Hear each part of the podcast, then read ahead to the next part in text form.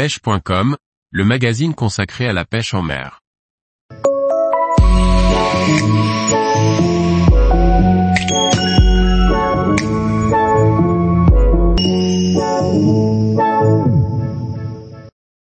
Trois types de spots incontournables pour pêcher le loup au stickbait.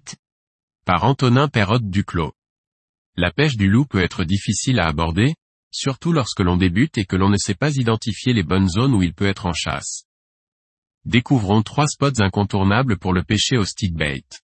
Les côtes rocheuses sont des zones très exposées aux conditions de mer.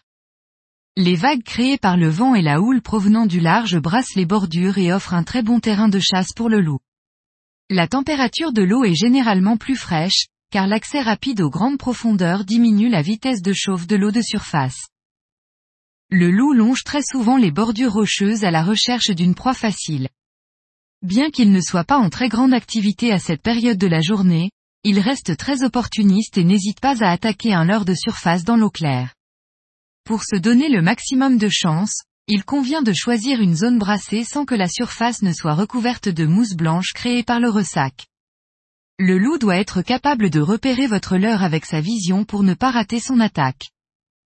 Lorsque le soleil est bas dans le ciel, que l'activité humaine est faible, les loups en profitent pour envahir les plages de sable.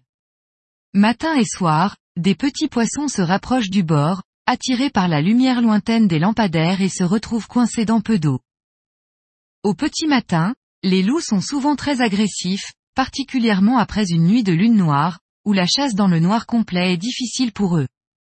Le soir, c'est plutôt l'activité humaine et le sable brassé par des centaines de baigneurs qui va attirer toutes sortes de poissons fourrages. Les loups sont généralement non loin derrière et n'hésitent pas à faire éclater les bancs de manches pour en saisir quelques-uns. Sans aucun doute les spots les plus fiables pour pêcher le loup, les embouchures peuvent être pêchées dans toutes les conditions météo. Hormis lors de la période de reproduction du loup, toutes les saisons sont également intéressantes.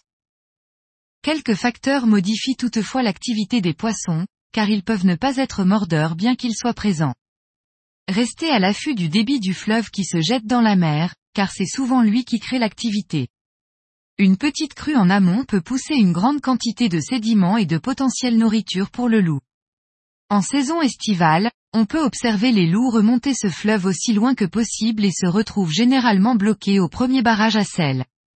Ils apprécient l'eau saumâtre qui regorge généralement de mulets, proie facile pour eux. Tous les jours, retrouvez l'actualité sur le site pêche.com. Et n'oubliez pas de laisser 5 étoiles sur votre plateforme de podcast.